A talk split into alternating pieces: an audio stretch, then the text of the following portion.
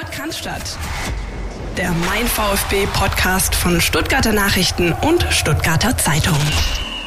Alles ein bisschen anders in dieser Zeit. Spiele ohne Zuschauer und jetzt kommt auch der Podcast schon montags raus, weil der VfB Donnerstag spielt. Ganz, ganz verquer. Äh, 112. Folge. Ich freue mich, Dirk Preis wieder begrüßen zu dürfen, den Sportchef von STZ STN bei uns im schönen, schnuckeligen Podcast. Hi Dirk, grüß dich. Hallo zusammen. Ja, ähm, es bleibt dir nicht erspart. Du bist mal wieder bei uns zufälligerweise, wenn es mal gerade nicht läuft. Aber das ist, glaube ich, ja eher, seit wir hier diesen, äh, diese Sendung machen, öfter der Fall als ähm, andersrum im Erfolgsfall. Philipp Meisel weiterhin im Krankenstand. Äh, schöne Grüße, gute Besserung. Wir hoffen natürlich auf die baldige Rückkehr. Ähm, wahrscheinlich kehrt Philipp dann zurück mit dem ersten Sieg oder sowas nach der Corona-Pause. Sowas könnte ich mir schon vorstellen.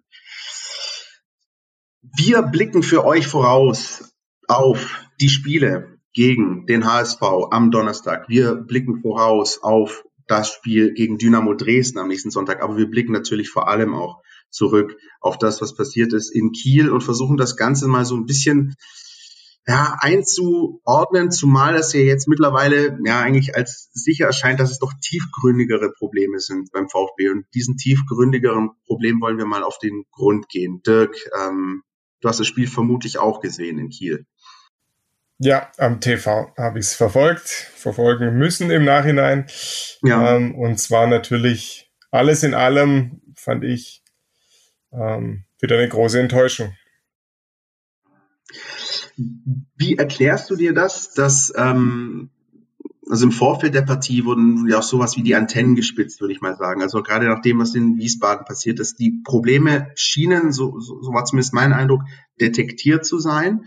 Ähm, und trotzdem war es irgendwie der alte Stiefel, den man kennt, vor allem auswärts. Ich erinnere mich dran, Dirk, wir beide waren in Bochum bei diesem Auswärtssieg an Montagabend und hatten, glaube ich, so beide so ein bisschen das Gefühl, das könnte so ein Wendepunkt sein. Im Nachhinein stellt sich raus, Bochum war eigentlich eher die Ausnahme, was die Auswärtsspiele angeht. Ne? Ja, ich, ich tue mir immer schwer, das irgendwie an Auswärts- oder daheim festzumachen. Natürlich hat der VfB lange Zeit daheim auch den riesengroßen Vorteil einer fantastischen Kulisse gehabt, auch in dieser Zweitligasaison wieder. Das, das hat das Team schon gepusht und vielleicht ist das dann, liegt da auch jetzt doch dann der Ursprung drin, dass sie sagen, dass diese Mannschaft halt doch Probleme hat, sich ähm, ohne diese Impulse von außen so in den richtigen ähm, emotionalen Zustand zu hieven, den man einfach braucht, um, um da Spiele leidenschaftlich zu gestalten, dass das von innen heraus eigentlich äh, zu wenig kommt.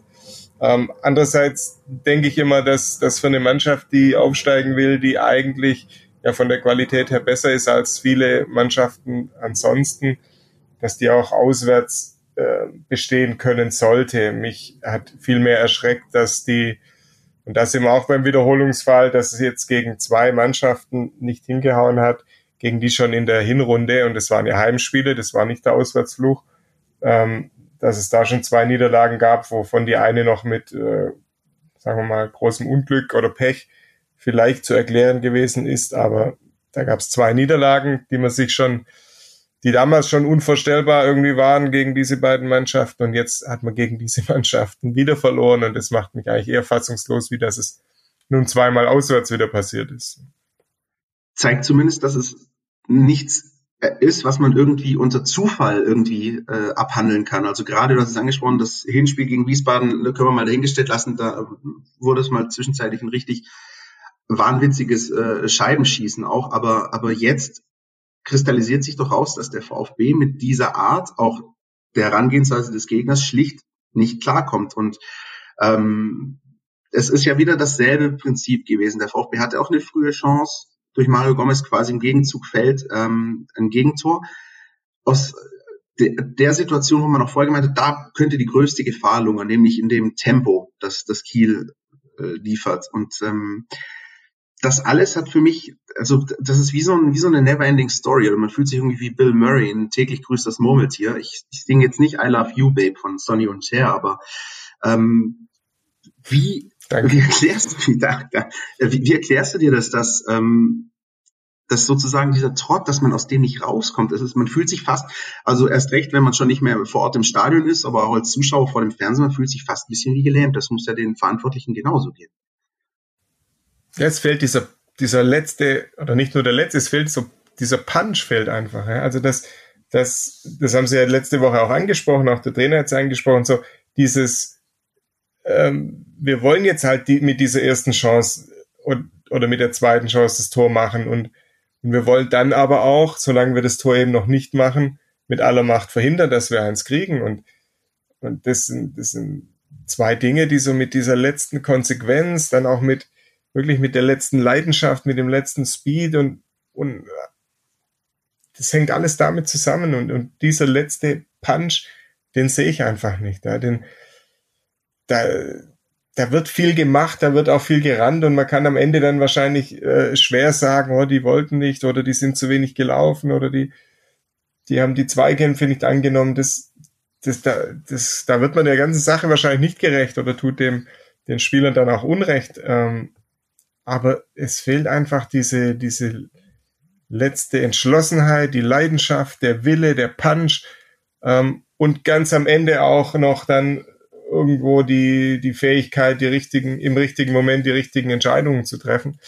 Ähm, und da, das kommt alles so ein bisschen zusammen, aber irgendwie habe ich das Gefühl, diese, ja, was ich jetzt gesagt habe, diese, diese Leidenschaft, diese letzte Leidenschaft und diese letzte Wille, wir wollen dieses Ding jetzt drehen, wir wollen hier, wir haben jetzt noch acht, neun Spiele, also jetzt äh, zum Neustart und jetzt bringen wir das Ding hier sauber über die Bühne und zwar mit allerletzter Konsequenz, ja, und dann haben wir zwar keine Mega-Meisterfeier oder Aufstiegsfeier, weil es die dieses Jahr äh, ja, aus bekannten Gründen nicht geben wird, aber dann haben wir unseren Job erledigt, dann, dann haben wir den VfB Stuttgart zurückgebracht in die Bundesliga. Die, die letztes Jahr beim Abstieg dabei waren, können sagen, okay, wir haben den Fehler repariert, egal was dann danach passiert, aber wir haben zumindest das mal wieder gerade gebogen.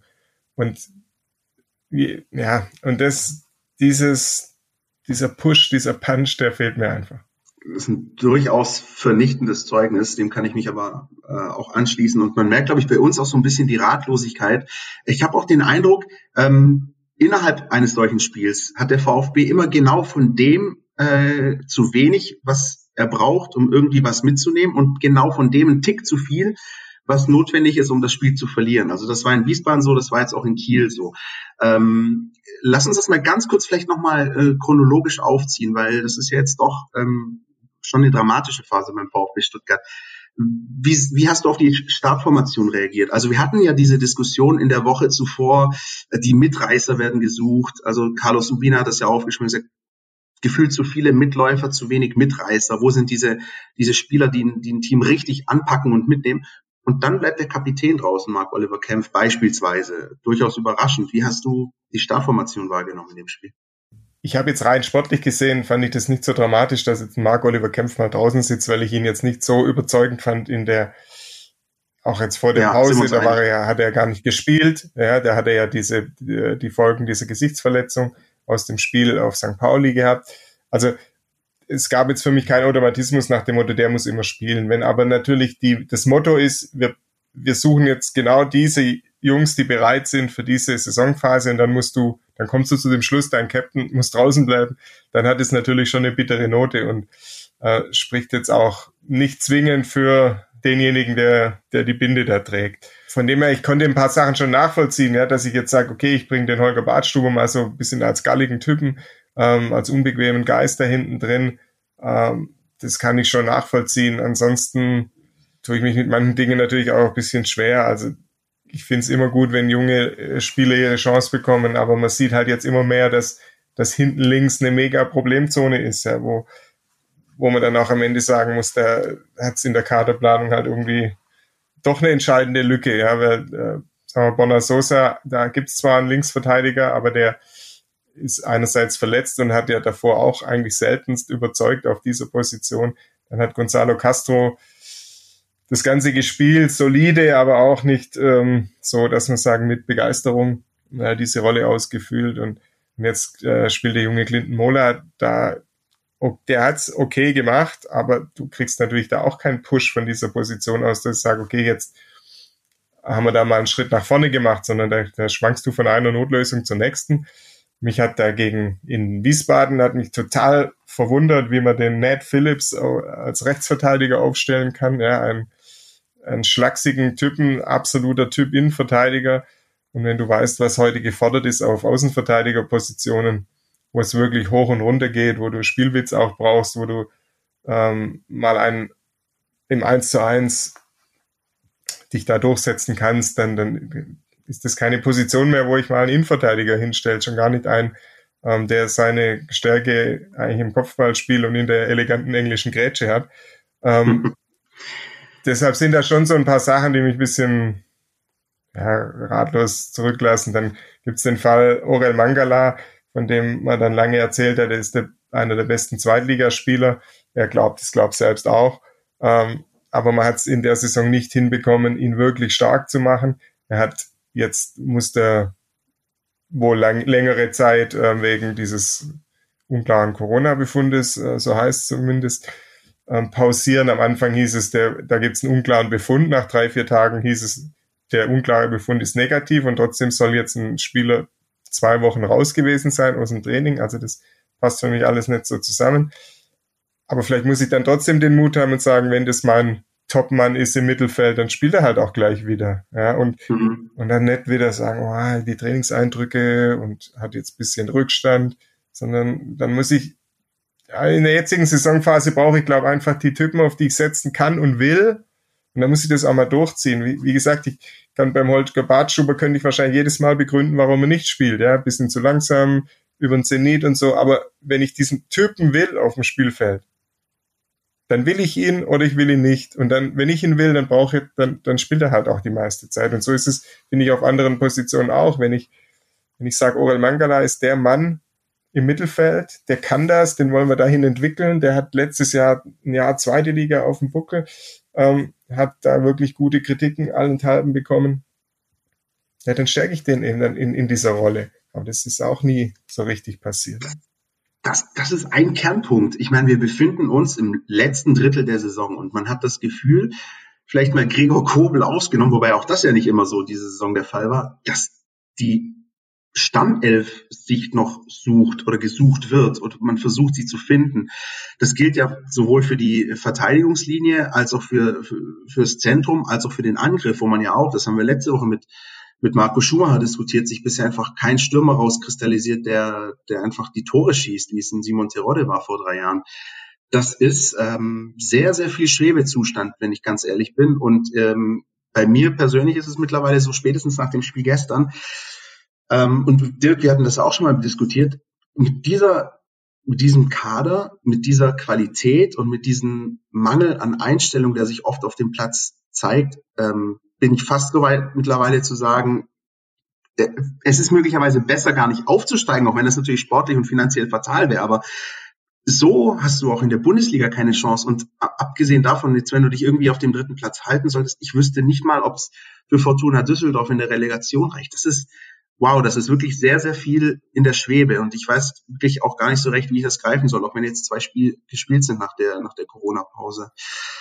Ähm, also wo ich immer widersprechen würde, wäre das Argument, dann wäre es besser, wir bleiben in der zweiten Liga mit dem ja. VfB. Würde ich immer widersprechen, weil ähm, wenn du hochgehst, wie auch immer, hast du die Möglichkeit, ja nochmal was draus zu machen. Und wenn du unten bleibst, gibt's die Möglichkeit nicht. Dann verlierst du einfach weiter an Substanz.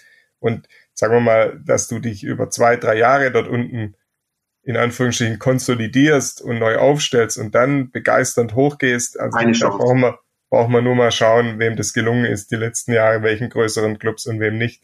Entweder hat es sehr, sehr lange gedauert, wie auch bei Düsseldorf dann manchmal, oder, oder es droht die Gefahr, da irgendwie als graue Maus der zweiten Liga zu enden oder am Ende vielleicht sogar noch dort irgendwann in Abstiegsgefahr zu geraten, gibt es ja auch viele Beispiele. Also die, die, dieses Szenario würde ich mal als als Wille nie formulieren, ja, nach dem Motto, ja, dann bleiben wir halt lieber unten. Ja, würde, ich, würde ich auch nicht. Aber würdest du, wenn wir, Dirk, wenn wir das dann mal weitergreifen, weil du hast die Beispiele ja gerade, du hast die zwar nicht namentlich genannt, aber würdest du dann sagen, der Verein oder sagen wir jetzt muss man sagen, die AG VfB Stuttgart befindet sich an einer ganz, ganz wegweisenden Gabelung, auch was die, was die nächsten Jahre und vielleicht Jahrzehnte angeht, weil wenn jetzt der direkte Aufstieg nicht gelingt und das, also, und, und, und du landest wirklich in diesem Trott, ähm, dann, dann kann es, kann es ja schon auch ganz schwer in die andere Richtung gehen. Wie, wie, ich meine, wir können nicht in die Glaskugel schauen, aber ich habe den Eindruck, der VfB ist gerade in einer ganz, ganz elementaren Phase für seine, ja, für seine nähere Zukunft.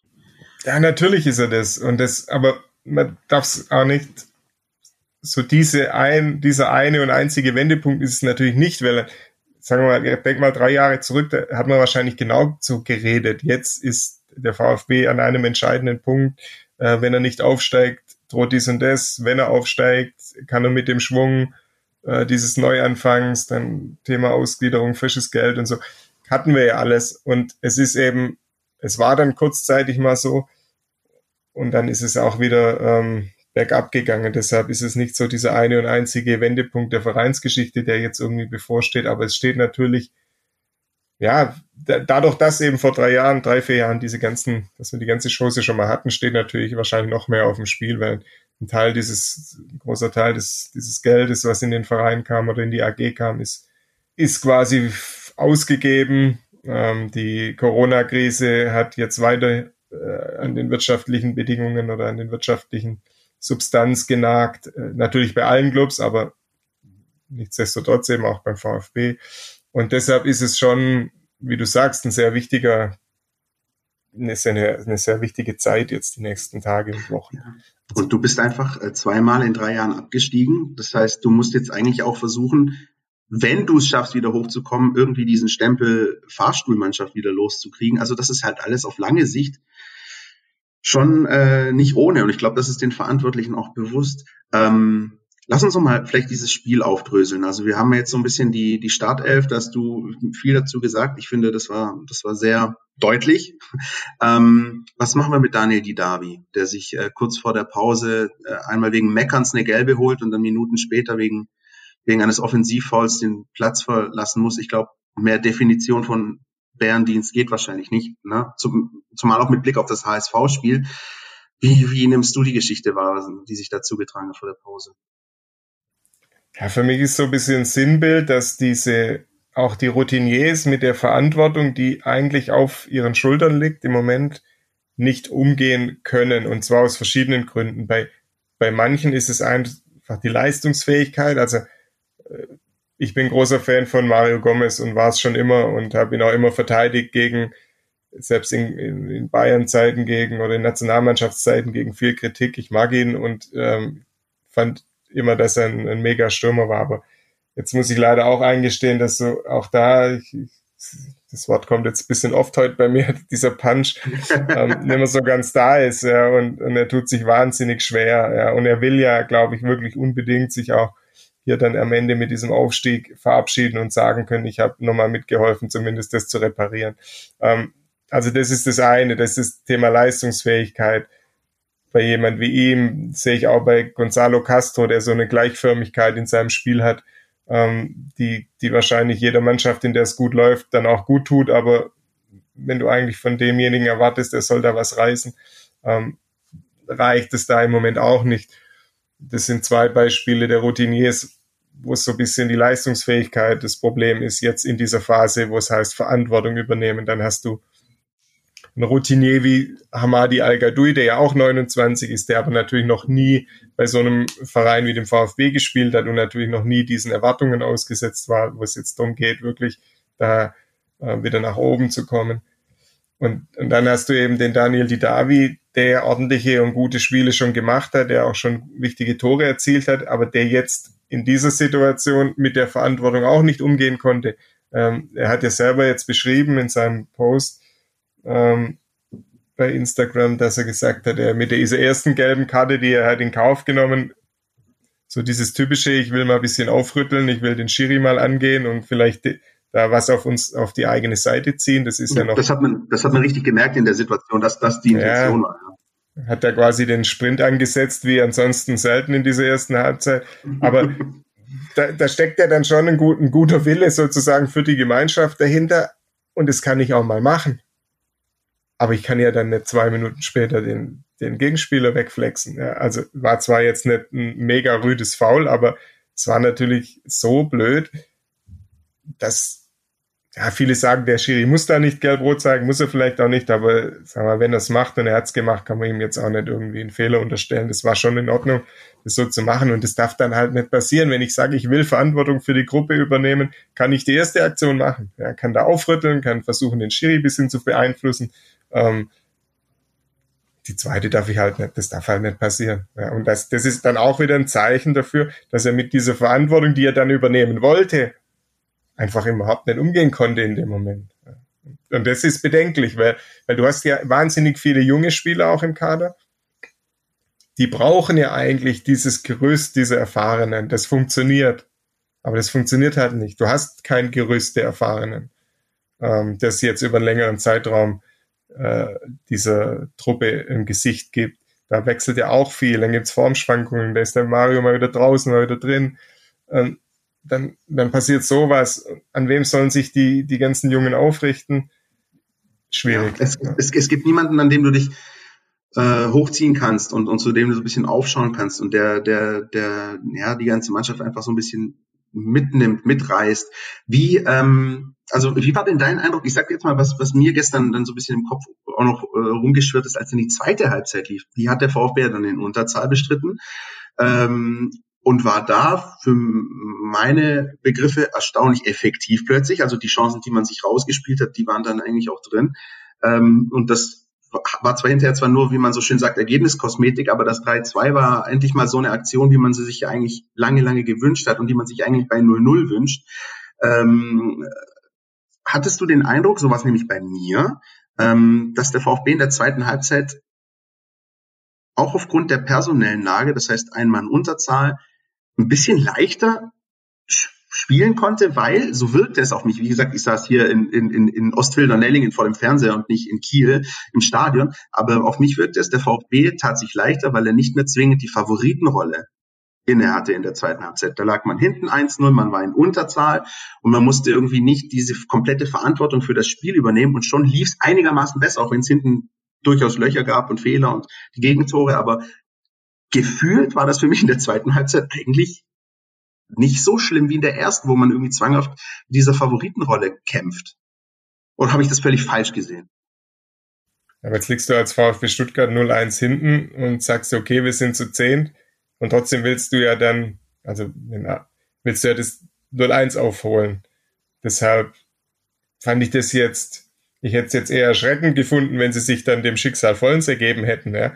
Ähm, also die mussten ja was machen. Ja, also das ist ja, und das fand ich dann, ich fand die Reaktion dann okay in dieser ersten Viertelstunde oder sagen wir mal bis zu dem 1-1. Fand ich absolut in Ordnung und kann man auch sagen, hat ne, das Typische, haben eine Reaktion gezeigt, äh, haben uns nicht aufgegeben, Moral bewiesen. Ja, kennen wir alles. Aber das ist ja auch irgendwo Grundvoraussetzung. Du liegst 0 zu 1 hinten, willst äh, in, in vier Wochen aufgestiegen sein, spielst bei Holstein Kiel. Klar, du bist einer weniger, aber du musst ja jetzt versuchen, dieses Ding irgendwie zu biegen. Deshalb fand ich das eine, die Reaktion in Ordnung, aber irgendein Stück weit auch selbstverständlich. Also sollte ich es nicht zu sehr hoch sterilisieren. ja, jetzt, jetzt guck mal, was dann nach dem 1-1 passiert ist. Ja. Da hatte, die, hatte Holstein Kiel nämlich vor den Toren schon drei nahezu hundertprozentige Chancen. Also da, da wirkte, da war das Gebilde ja ruckzuck ähm, als die, die Kieler dann doch wieder mit Tempo ein bisschen äh, nach vorne kombiniert haben, war das Gebilde ja ruckzuck äh, plötzlich total fragil. Ja. Also da war der, der Pfostenschuss, dann war der eine Kopfball oder war das sogar nach dem 2-1 schon, äh, wo der eingewechselte Spieler da aus ähm, am langen Pfosten noch knapp daneben köpft. Dann war nochmal so ein so ein Schuss aus dem, aus dem Rückraum, wo der Ball nach hinten äh, gelegt wurde, so Richtung Elfmeterpunkt. Ja, das stimmt. Bei 1-1 hatte, hatte Kiel die Chancen. Also das stimmt. Das waren dann, waren schon mal drei nahezu, also top hochkarätige Chancen, bevor dann das 2-1 fällt. Also der, ich fand, ich fand einfach die Reaktion musste man, die war okay, aber die musste ja auch kommen. Und dann nach dem 1-1 war das ja aber schon wieder so brutal brüchig. Also ohne das und ohne, weil du jetzt die, die Chancen äh, angesprochen hast. Ich habe jetzt da kaum welche gesehen. Also ich habe die Elfmetersituation gesehen, das war ja keine echte Chance. Ähm, und, und dann das 3 zu 2. So viel andere Dinge Ja, aber darauf, darauf, darauf, wollte ich eigentlich hinaus, weil da war ja dann die Effektivität zumindest da. Also das ist so ein bisschen das, was ich vorher gemeint habe. Du hast immer von dem, was du brauchst, einen Tick zu wenig oder zum falschen Zeitpunkt und von dem, was du gerade nicht, gerade gar nicht brauchen kannst, einen Tick zu viel. Also in der zweiten Halbzeit waren sie zumindest effektiv, so muss man es ja sehen. Ähm, ich hatte einfach irgendwie das Gefühl, dass, dass die Mannschaft, äh, wie gesagt, vielleicht einfach auch, vielleicht ist es einfach eine, eine Fehlleitung in meiner Wahrnehmung, dass, dass die ein bisschen leichter mit dem mit dem Ding umgegangen ist, jetzt liegen wir eh eins und hinten sind in Unterzahl, so wirklich viel zu verlieren haben wir jetzt auch nichts mehr. Auch wenn, das hast du natürlich auch richtig äh, angesprochen, bei 1-1 dann doch wieder große Chancen für, für Kiel gab und am Ende ja dann per Doppelschlag dann das 2-1 und das 3-1 geschossen. Ähm, natürlich muss man da den Namen Roberto Massimo nennen, der sich ja mittlerweile auch schon sehr emotional auf Instagram geäußert hat. Ähm, aber das jetzt an ihm festzumachen, ist natürlich wahrscheinlich auch schwierig. Aber es ist halt verdammt unglücklich, wenn so ein Spieler reinkommt und dann zwei, drei Minuten später steht es dann halt 3-1 und es sind halt kapitale Böcke gewesen. Aber äh, siehst du das auch darin begründet, dass so ein Spieler wie Roberto Massimo niemanden hat, wie du gesa gerade gesagt hast, indem er sich so ein bisschen hochziehen kann? Also da fehlt der Halt auch. Ja, ich, ich finde tatsächlich, da fehlt der Halt. Ähm, das ist ja schön, wenn nachher alle hingehen und sagen, hey, ähm, Kopf hoch und äh, an mhm. dir lag's nicht oder was auch immer da für Worte äh, dann gesagt werden. Aber es geht ja eher drum und das, das trifft ja auf alles beim VfB zu. Es geht ja mal drum, vorher die Dinge zu verhindern. Ich Exakt, kann auch ja. die ganze Zeit erzählen, wir müssen besser mit Rückschlägen umgehen. Ich kann aber auch mal versuchen, Rückschläge zu verhindern. Und eben nicht wieder, nicht das 0 zu 1 kassieren, nicht die ersten drei Chancen zu vermasseln. Da, dann brauche ich nämlich nicht mit Rückschlägen mega geil umgehen, weil dann, dann habe ich es von vornherein geregelt. Und so ist es ja auch mit dem Roberto Massimo. Der hat jetzt, der braucht Halt, aber der braucht nicht Halt, wenn er die zwei Fehler gemacht hat. Der braucht Halt und wie viele andere schon quasi, wenn er auf das Spielfeld läuft oder im Training oder in der Spielvorbereitung. Ja. Und da frage ich mich, und haben wir ja vorhin schon besprochen, ähm, ist da genügend da in dieser Truppe, ähm, die diesen es sind halt viele junge Spieler, ja, die es da halt gibt. Und das nächste zu Roberto Massimo ist ja, ich frage mich die ganze Saison schon, warum keiner dieser jungen Spieler, wie gesagt, zahlreich vorhanden, schafft es mal über einen längeren Zeitraum einfach in der Truppe zu sein. Mhm. Ja. Fünf, sechs also, Spiele oder so. Ja, gibt's nicht. Ja, oder sich dann sogar so festzuspielen, dass ich sage, okay, der hat in dieser Saison, in dieser Zweitligasaison beim VfB Stuttgart diesen berühmten nächsten Schritt gemacht, hat sich in dieser Mannschaft etabliert. Also eine Zeit lang war Roberto Massimo ja dann Rechtsverteidiger oder im rechten Mittelfeld und hat es ja dann, waren auch schwächere Spiele oder schwächere Szenen dann mal dabei, aber hat es sich nach und nach etabliert. Jetzt nach der Pause ist er wieder erstmal raus. Er kommt dann da zehn Minuten vor Schluss, äh, mag da eine undankbare Situation sein, entschuldigt jetzt diese Fehler nicht, aber ähm, also, und das meine ich ja, dass du auch keinen von diesen Jungen, die du hast, und laut Sportdirektor sind die ja alle mit Talent gesegnet, ähm, aber du hast noch nicht mit einem geschafft, den dauerhaft stark zu machen. Also natürlich gibt's wahrscheinlich diese Mini-Entwicklungsschritte, die so ein 19-Jähriger dann macht, von denen wird ja auch immer geredet und in zwei, drei Jahren ist er dann irgendwie auf dem nächsten Level. Aber mir fehlt so ein bisschen, dass mal einer einfach diesen Schritt den einen Schritt ganz tut und, und sich dann in dieser Mannschaft etablieren kann. Dafür braucht es natürlich ganz viel von dem Spieler selbst, aber es braucht dann vielleicht auch von außen, also trainerseitig, äh, das Bekenntnis zu sagen, der bekommt jetzt mal das Vertrauen über einen längeren Zeitraum und wir bauen den auf. Ich glaube wenig dran, dass ich jetzt junge Spieler richtig aufbaue und auf das nächste Level hief mit fünf Minuten einsetze ich, mir ist schon klar, du kannst jetzt nicht sieben da reinwerfen und sagen, die hieven wir jetzt alle und ich vertraue allen sieben, acht jungen Spielern auf einmal. Aber vielleicht ist es ja die bessere Variante, statt allen ab und zu mal fünf Minuten zu geben, einfach mal dir zu sagen, die zwei sind am weitesten, ein oder zwei und, und da ziehen wir es dann auch mal durch mit der Entwicklung. Wen siehst du da in der Frage dann in erster Linie in der Verantwortung? Das ist ja so vielschichtig. Also es geht ja zum einen Kaderplanung, Kaderzusammenstellung ist dann eine Frage der sportlichen Leitung. Wer wie welche Spielzeit bekommt, ist dann eine Frage des Trainers. Wer wie sich an wem aufrichten und, und hochziehen kann, ist eine Frage der Chemie innerhalb des, des Kaders, innerhalb der, der, der, der Profis, der Spieler. Äh, wo, wo fängt man da an? Wo hört man da auf? Das ist ja, das, das ist ja sehr, sehr tief. Äh, und da muss man ja eigentlich fast an den Grundfesten so, sozusagen schrauben. Also der erste Schritt ist ja, der, der, der Sportdirektor stellt zusammen mit im Normalfall ja dem aktuellen Trainer die, die Mannschaft zusammen. Vielleicht jetzt im v Falle VfB war es sogar noch mehr hauptsächlich der Sportdirektor. Und ich finde es ja in Ordnung, wenn man dann junge Spieler, entwicklungsfähige Spieler holt. Ich, da, da muss einfach die, die Masse aber stimmen. Also das kann nicht zu viele, finde ich, im Kader haben, weil es ist ja nahezu ausgeschlossen, dass sich jetzt sieben oder acht Spieler während einer Zweitligasaison mit dem klaren Ziel, wir müssen nach oben, kann ich doch nicht gleichzeitig, das ist ein hehres Ansinnen, aber ich glaube, es geht nicht, kann ich nicht gleichzeitig acht oder neun Spieler ähm, in ihrer Entwicklung auf den ersten Schritten in den Profifußball begleiten. Mhm. Ja. Und, und dann ist ja die Frage, dann hole ich, wie viel von den Jungs habe ich? Und welche Qualität haben die. Ja, wenn da sind da drei dabei, die wirklich den Step machen können sofort, die, die brauche ich halt. Ja, sonst, wie gesagt, das, natürlich ist der VfB berühmtes Wort Ausbildungsverein, also bekannt dafür, die jungen Spieler war mal ähm, dann auch zu entwickeln, daran zu führen. Aber die Erfahrung hat ja auch gezeigt, es schaffen dann maximal ein, zwei wirklich diesen Step und die zwei muss ich aber haben.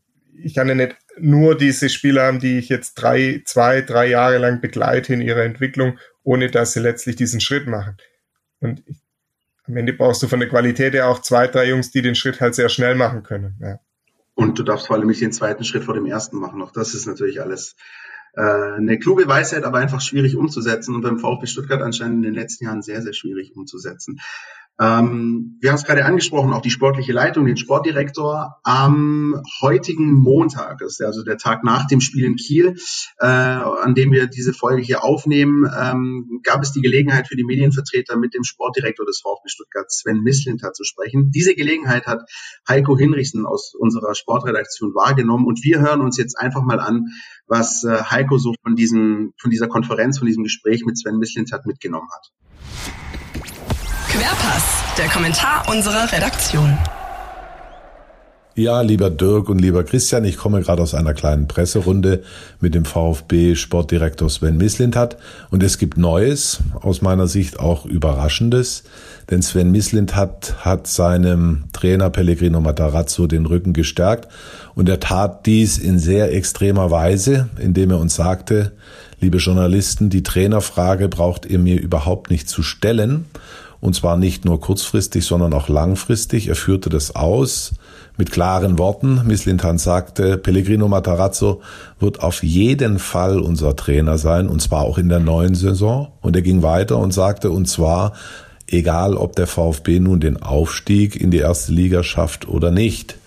Das ist ein äh, aus meiner Sicht erstaunliches Statement, in dem äh, Mislint hat sein Schicksal auch ein bisschen mit dem von Pellegrino Matarazzo äh, verknüpft. Er sagte uns die sportliche Leitung.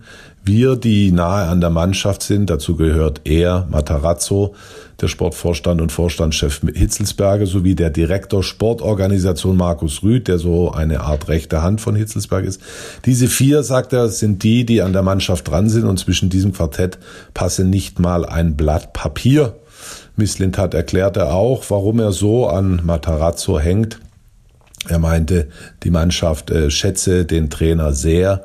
Sie würde das umsetzen und sehr genau ernst nehmen, was er ihr sagt. Und bisher wären alle Matchpläne des Trainers aufgegangen, auch wenn man bisher nach dem Corona-Neustart noch mit null Punkten dasteht, nach den beiden Niederlagen in Wien-Wiesbaden und in Kiel. Es bleibt also weiter spannend rund um den VfB. Eine erstaunliche Neuigkeit. Also Misslind hat stärkt Matarazzo uneingeschränkt den Rücken.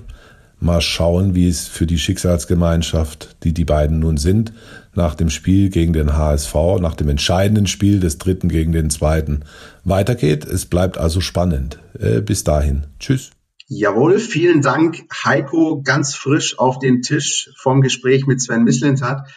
Ähm, Dirk, jetzt sind's, wenn ich richtig bin, noch sieben Spiele in dieser Saison.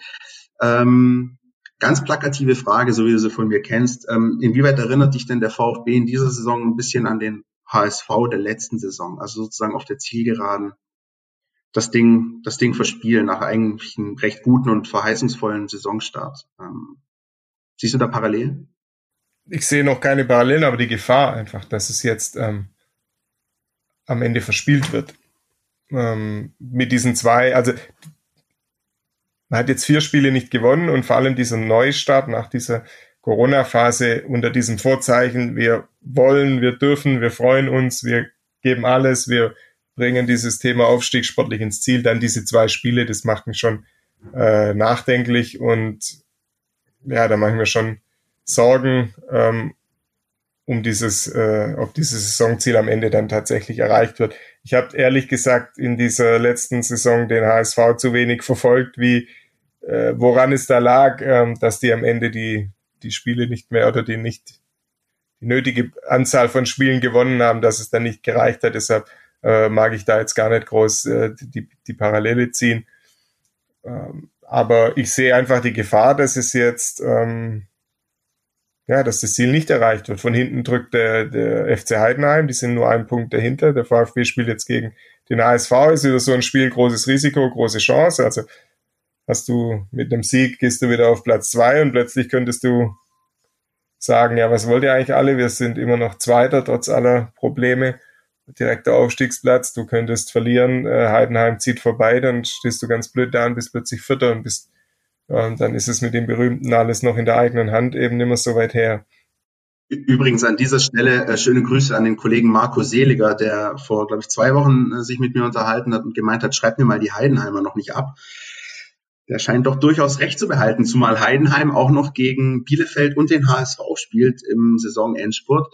Ähm, trotzdem, wenn ich mir jetzt so die Tabelle anschaue, der VfB hat jetzt schon acht Niederlagen auf dem Konto. Das sind übrigens mehr als Bielefeld und der HSV zusammen. Bielefeld hat zweimal verloren, der HSV fünfmal. Ähm, eigentlich kannst du, eigentlich kannst du mit so vielen Niederlagen nicht aufsteigen, aber dass du aufgrund äh, der, der Konkurrenz und der, der Punktzahl trotzdem noch eigentlich ganz gut im Rennen bist, trotz acht Niederlagen, spricht eigentlich auch nicht für die Liga, oder? Nee, spricht nicht für die Liga. Am Ende kannst du aber wurscht sein, wie gut die Liga ist. Du musst am Ende unter den ersten zwei stehen. Ähm, aber es ist ja trotzdem, auch das ist ja ein Signal, ein Gefahrensignal, ähm, dass eben diese acht Niederlagen jetzt schon auf dem Konto stehen. Ich habe äh, gestern mal nachgeschaut, in der Aufstiegssaison vor drei Jahren ähm, waren sieben Niederlagen am Ende der Saison, zum jetzigen Zeitpunkt sechs. Der VfB hatte zum jetzigen Zeitpunkt sechs Punkte mehr. Ähm, das hört sich jetzt alles nicht so dramatisch mehr oder viel mehr an, aber das zeigt eben, dass eigentlich in diesen letzten sieben Spielen, die jetzt folgen, der VfB sich keine Niederlage mehr erlauben darf, und äh, mit einer, ja, vielleicht nicht maximalen, das ist ja un unrealistisch, dass wir jetzt sagen, wir haben jetzt vier Spiele nicht gewonnen, aber plötzlich sind wir in der Lage, sieben zu gewinnen. Ähm, ich brauche vielleicht nicht die maximale Ausbeute der Punkte, aber eine, schon eine nahezu maximale und gemessen zumindest an den Statistiken der, der vergangenen Jahre und der Aufsteiger. Ja. Und, und das ist ja die große Gefahr, dass du jetzt einfach sagen musst, okay, ab jetzt muss es, darf gar nichts mehr schief gehen. Und die Truppe macht eben gerade nicht den Eindruck, als ob jetzt gar nichts mehr schief geht, die nächsten sieben Spiele. Das ist so ein bisschen der Blick aufs große Ganze. Im Detail auf ähm, die jetzt zwei anstehenden Spiele schauen wir gleich. Äh, zwischendrin schieben wir aber noch kurz einen Jingle ein. NLZ News. Neues von den Nachwuchsmannschaften. Präsentiert von FUPA Stuttgart. Ja, unser NLZ Newsflash, denn auch in dieser Woche gibt's doch äh, Neuigkeiten ähm, von der Nachwuchsabteilung des VfB Stuttgart. Und äh, zwar wurde jetzt bekannt, dass es eine neue Kooperation gibt äh, des einen VfB mit dem anderen VfB, nämlich mit dem VfB Friedrichshafen. Die wollen zukünftig also im Nachwuchsbereich eng zusammenarbeiten. Das soll bereits in diesen Tagen beginnen, äh, mit dem Ziel, Talente zu entdecken und entsprechend zu fördern. Ähm, das wurde jetzt am vergangenen Samstag bekannt. Ähm, da sollen vor allem die Talente der, der Jahrgänge U9 bis U13 am Bodensee betreut werden äh, während dann die Spieler der älteren Jahrgänge, also U14, U15, äh, eine gezielte Schulung beim VfB bekommen sollen. Also auch da tut sich wieder äh, ein bisschen was. Ähm, das ist jetzt auch nicht die erste Kooperation, die der VfB in dieser Form äh, mit einem anderen Verein eingeht. Ähm, jetzt aber mit dem Blick VfB Friedrichshafen, das ist ja so fast so ein bisschen das andere Ende Baden-Württembergs, da streckt der VfB nochmal so ein bisschen so seine Fühler nah an, sag ich mal, bundeslandweit aus. So nehme ich das zumindest wahr, oder Dirk?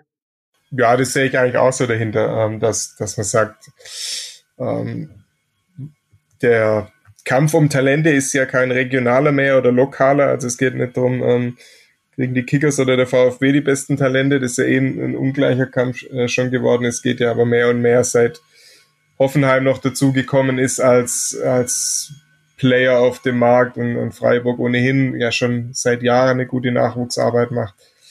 Ähm, Heidenheim hat sich zu einem zu einem äh, Zweitligisten etabliert, auch mit einer entsprechenden Nachwuchsarbeit dahinter. Und die haben ja alle ihre verpflichtendermaßen ihre Nachwuchszentren auch dahinter. Also du kannst, äh, hast nicht mehr per se einen Standortvorteil durch eine durch eine professionelle Jugendarbeit. Die haben jetzt eben mittlerweile mehrere Clubs im Land.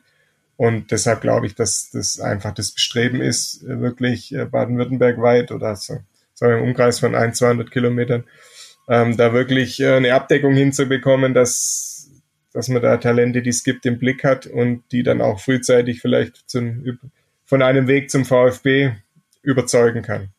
Ja, da merkt man auch so, wir hatten ja vor ein paar Wochen schon thematisiert, diese Neustrukturierung des NLZ. Also da ist doch durchaus einiges in der Mache und ich glaube, gerade so der Bereich Bodensee ähm, könnte man es vielleicht schaffen, den einen oder anderen talentierten äh, jungen Fußballer zu gewinnen, wenn er nicht gerade Bock hat, beim VfB Friedrichshafen Volleyballer zu werden. Ist natürlich auch äh, durchaus äh, attraktive äh, Option, wenn man da unten aufwächst. Ähm, eine andere Geschichte noch mit Blick auf äh, das NLZ ist so ein bisschen, man will fast schon sagen, so ein bisschen retromäßig. Ne? Es ist nämlich schon ein Jahr mittlerweile her, dass die A-Junioren äh, den DFB-Pokal gewonnen haben in Berlin, beziehungsweise genauer gesagt in Potsdam, im Stadion des SV Babelsberg. Ähm, wir haben für euch auf unseren Seiten Stuttgarter Nachrichten.de, Stuttgarter Zeitung.de eine ganz, ganz interessante Auflistung, was eigentlich aus diesen Pokalsiegern äh, vor einem Jahr geworden ist. Ähm, sind sie noch hier? Sind sie schon weg? Äh, wie geht es ihnen gesundheitlich? Wie viele Spiele haben sie gemacht? Wie ist so der Weg dieser äh, A-Junioren äh, des VfB Stuttgart vor einem Jahr? Das könnt ihr bei uns nachlesen. Ähm, sehr, sehr lohnenswert, aufgeschrieben von unserem, ich, ich sage jetzt mittlerweile nur noch Mastermind, wenn es um äh, Nachwuchs- und Amateurfußball geht, Jürgen Frei. Ähm, ich würde sagen, Dirk, wir schauen mal nach vorne. Ne? Es bleibt uns ja nichts anderes übrig. Wobei vielleicht ähm, ist es für den VfB jetzt mal wieder eine Chance, nicht zwingend der Favorit zu sein gegen den HSV am, am Donnerstagabend. Ja, für, ja, es gibt sicherlich keine Favoritenrolle in dem Spiel, aber natürlich äh, einen großen Zugzwang und Druck, unter dem der VfB natürlich jetzt steht.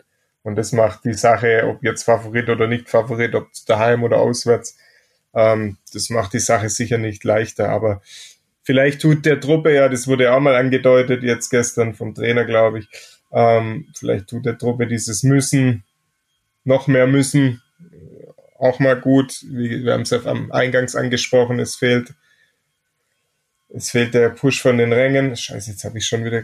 Du wolltest, du hast Push und nicht, du hast Push gesagt, nicht Punch, ja, das ist okay. Ja. Ich, ich mache richtig so einen Counter ein.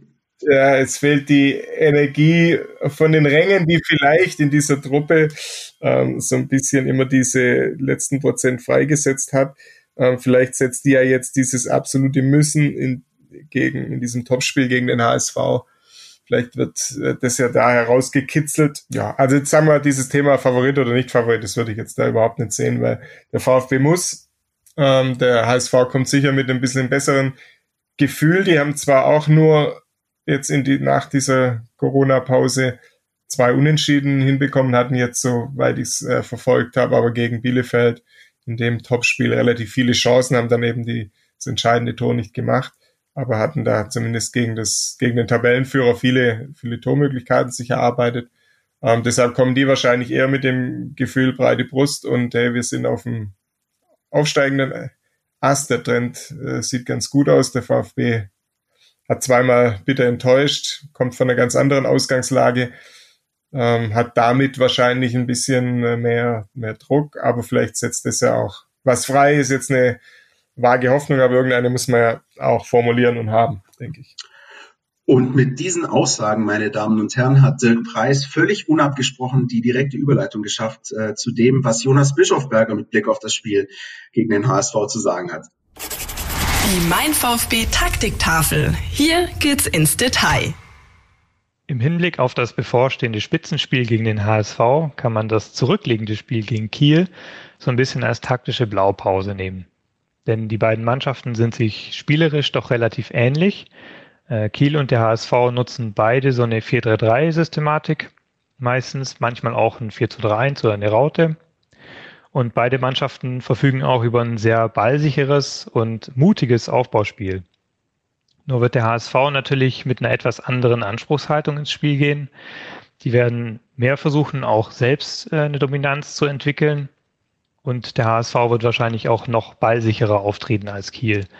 Also zum Beispiel in Gegenpressing-Situationen, wenn der VfB nach Ballverlust nachsetzen will, dann versteht es der HSV eigentlich immer sehr, sehr gut, den Ball zu sichern, zu behaupten und dann eben in eine Ballzirkulation überzugehen oder zu kontern.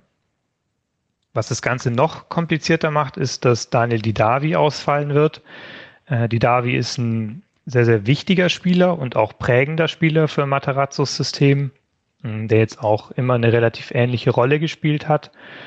Ähm, das führt allerdings auch dazu, dass die Mannschaften es mittlerweile ganz gut zu schaffen scheinen, sich auf ihn einzustellen. Also Kiel hat es zum Beispiel mit einer sehr engen Manndeckung geschafft, ihn ganz gut aus dem Spiel zu nehmen. Und insofern ist sein Ausfall natürlich auch gewissermaßen eine Chance, dass man vielleicht mal hier ein bisschen was Neues ausprobiert, eine, eine andere Rollenverteilung im offensiven Mittelfeld wählt und es dadurch vielleicht auch schafft, den HSV so ein bisschen zu überraschen.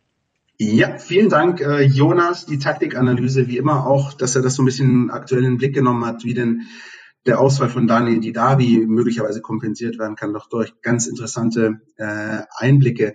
Dirk, du hast es äh, gerade vor unserem Einspieler angesprochen. Äh, der HSV jetzt eigentlich auch nicht rosig. Bielefeld genauso auch nicht rosig. Also die haben ja eigentlich auch nur zwei Punkte geholt. Das heißt, nur im Vergleich zu den Nullpunkten des VfB sind das halt zwei Punkte mehr. Aber ich habe zumindest die Spielzusammenfassung dieses HSV Bielefeld-Spiels gesehen und ich fand den HSV schon durchaus ansprechend, sagen wir es mal so. Ähm, muss man Angst haben, dass Martin Harnik die Dinger jetzt dann halt am Donnerstag macht, die er am, am Sonntag vergeben hat? Ja, wie ich habe es ja gerade schon gesagt, die, die kommen mit einem vernünftigen Gefühl, trotz auch äh, eher magerer Ausbeute jetzt aus den zwei Spielen nach der Pause, aber mit einem an, ganz anderen Gefühl. Und natürlich ähm, kann da immer, immer wieder mal der Knoten dann aufgehen und die, die machen die Dinger rein.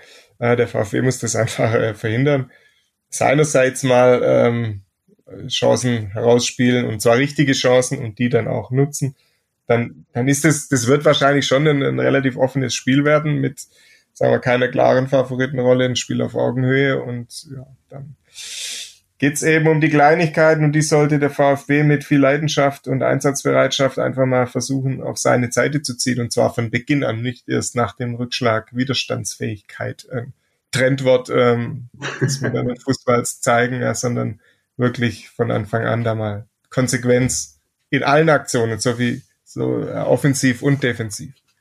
Und du hast es ja auch vorher angesprochen, also dieses Gefühl, nicht zwingen zu müssen, weil jetzt mir gerade irgendwie so, so ein Werbejingle äh, im, im Ohr ist, weniger müssen müssen. Äh, aber bevor ich das jetzt breitrete, ähm, du hast angesprochen, der, der HSV kommt mit einem guten Gefühl. Ich weiß gar nicht so wirklich, ob das so ein gutes Gefühl ist. Die haben eigentlich, die haben zwar ordentlich gespielt jetzt gegen Bielefeld, aber nur einen Punkt mitgenommen ist jetzt auch nicht so zufriedenstellend. Und sie haben in der Vorwoche in Fürth auch in der 94. noch den Ausgleich bekommen. Also ich würde zumindest sagen, da treffen durchaus zwei angenockte Mannschaften aufeinander, auch wenn, äh, auch wenn das Gefühl möglicherweise, was die Leistung betrifft beim HSV, durchaus besser ist. Aber so wirklich fest auf beiden Beinen stehen die ja auch nicht. Die sind ja locker auch verwundbar. Das hat man ja auch gemerkt, auch vor der Corona-Pause.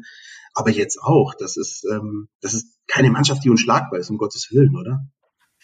Nein, absolut nicht. Also das ist, zeigt sich ja, die haben ja auch keine Traumsaison bisher hingelegt. Ja. Die haben auch ihre Schwierigkeiten. Die hatten natürlich auch so ein bisschen den Aderlass nach dem eben, nach dem ersten verpassten direkten Wiederaufstieg. Ähm, geht halt, wir haben ja eingangs mal besprochen, geht halt nochmal Substanz verloren und das ist jetzt nicht mehr die Bundesliga-Truppe, die jetzt äh, auf direktem Weg die Rückkehr anstrebt, sondern das hat sich das Gesicht der Mannschaft natürlich auch ein bisschen verändert. Ähm, die spielen auch keine absolut souveräne Saison. Und ich will es ja gar nicht sagen, aber mit Blick auf die letzten zwei Spiele äh, mag man ja gar nicht äh, sich ausmalen, was für den VfB jetzt drin gewesen wäre mit zwei klaren Siegen. Ja, da hättest du den HSV distanziert. Du wärst ja in Bielefeld plötzlich dran, weil die eben auch nur zweimal unentschieden gespielt haben. Und äh, du hättest vielleicht am Torverhältnis auf den HSV nochmal was gut gemacht. Aber ja, ist erledigt. Hätte, hätte, ne? Ja, ja, genau. Ist erledigt, ist nicht so eingetroffen, deshalb äh, ist jetzt eben umso mehr gefordert, am, am Donnerstag da den HSV eben zu schlagen. Ähm, mit Blick auf so ein bisschen die negativen Emotionen allerdings, ähm, finde ich, ähm, hat der VfB die schlechteren Karten. Also anders ausgedrückt, ähm, das Spiel darf der VfB nicht verlieren, sonst sieht es, glaube ich, düster aus. Mit Blick auf Platz zwei und vermutlich auch schon mit Blick auf Platz drei. Heidenheim spielt auf St. Pauli meines Wissens, also auch da. Ähm, würde ich sagen, es ist absolut verlieren verboten für den VfB, oder? Sonst wäre der HSV vier Punkte weg. Ja, aber sag mal, ein Sieg ist Pflicht. Den Satz habe ich vor ein paar Tagen schon mal gehört, vor der Reise nach Kiel. Da gibt's jetzt nichts, nicht viel anderes zu sagen. Leider hat's beim damaligen, damals hat's nicht geklappt, also deshalb ähm, die, die Ansage darf ruhig die gleiche bleiben, aber die, was alles, was dann folgt, sollte sich verändern. Ich frage dich mal ein bisschen plastischer. Donnerstagabend äh, nach 22 Uhr, 85. Minute. Es steht 1-1 oder 0-0 irgendwie. Es steht unentschieden. Gehst du auf Sieg oder nimmst du den Punkt? Wie ich den Trainer kenne, nimmt er den Punkt. Und ähm, versucht das Ding dann in den restlichen sechs Spieltagen zu regeln. Ja. ja. Okay. Werden wir auf jeden Fall im Blick behalten ähm, und hoffen natürlich, dass es nicht sozusagen kompletter äh, Schiffbruch ist, nach dem, was jetzt da am, am, am Sonntag passiert ist gegen das nächste Team aus dem hohen Norden. Das nächste Spiel, beziehungsweise das übernächste Spiel, da müssen wir auch noch ganz kurz anreißen, ähm, denn wir nehmen ja jetzt die Folge auf zu Wochenbeginn, blicken auf das ja. HSV-Spiel, aber haben natürlich auch noch dieses Auswärtsspiel am Pfingstsonntag ähm, bei der SG Dynamo Dresden. Das ist insoweit wieder irgendwie ganz schwer zu greifen, weil das für den Gegner des VfB das erste Spiel sein wird nach der Corona-Pause. Sofern jetzt nichts Dramatisches mehr dazwischen kommt. Man weiß es ja nicht, aber wenn jetzt alles nach Plan läuft, steigt Dynamo Dresden mit dem Heimspiel gegen den VfB wieder ein. Auch schwierig, glaube ich, für beide Vereine dann, dann die Situation, oder? Ja, da können wir jetzt aber natürlich auch wieder minutenlang diskutieren oder sinnieren. Ist das jetzt, für wen ist das ein Vorteil, für wen ist das ein Nachteil? Ich glaube natürlich, dass eigentlich die die Dresden einen Wettbewerbsnachteil haben. Die haben einfach zwei Wochen lang nicht als Mannschaft trainieren können. Äh, in, in diesen zwei Wochen haben alle anderen Clubs der zweiten Liga ähm, schon absolut komplettes Mannschaftstraining gemacht. Ähm, das, das, wenn das kein Nachteil ist, dann weiß ich es nicht. Ähm, deshalb, mhm. aber ob sich, aber wie die Auswirkungen auf das Spiel dann sind, äh, das kannst du ja immer ganz schwer voraussehen. Ja? Denn dann kommen die, kommen die ohne Negativerlebnisse, wie sie jetzt der VfB schon eingesammelt hat, ähm, kommen die da auf den Platz und sagen, so, jetzt geht's für uns los und jetzt äh, brennen wir hier was weg. Kann natürlich auch passieren. Auf der anderen Seite, die sind, was sind sie, vorletzter oder letzter? Ja, mit Abstand letzter, das ist ja ein bisschen das Problem. Die müssen ja gerade so ein bisschen abreißen lassen. Der KSC Wiesbaden punkten doch immer mal wieder. Und, und die haben jetzt dann, glaube ich, drei, vier englische Wochen am Stück. Wahnsinn auch.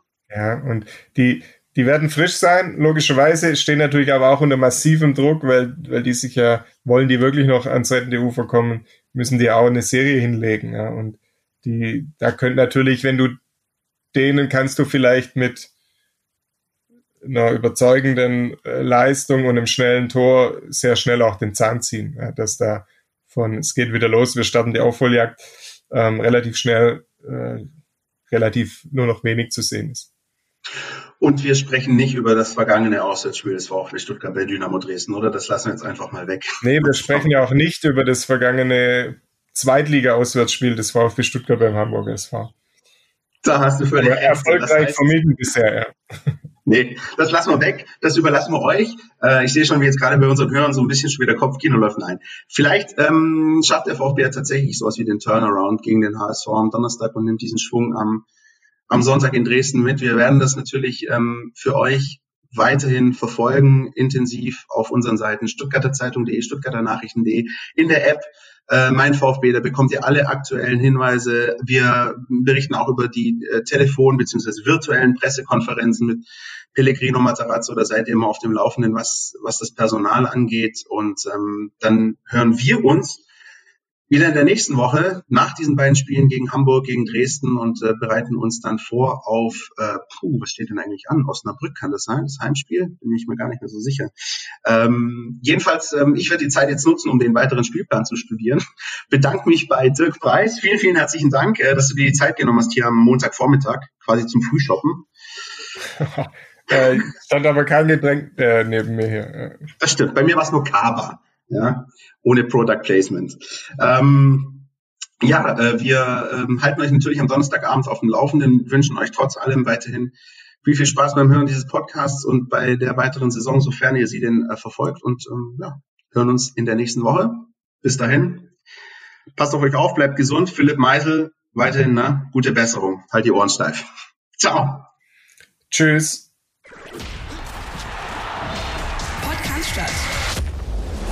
Mein VfB Podcast von Stuttgarter Nachrichten und Stuttgarter Zeitung.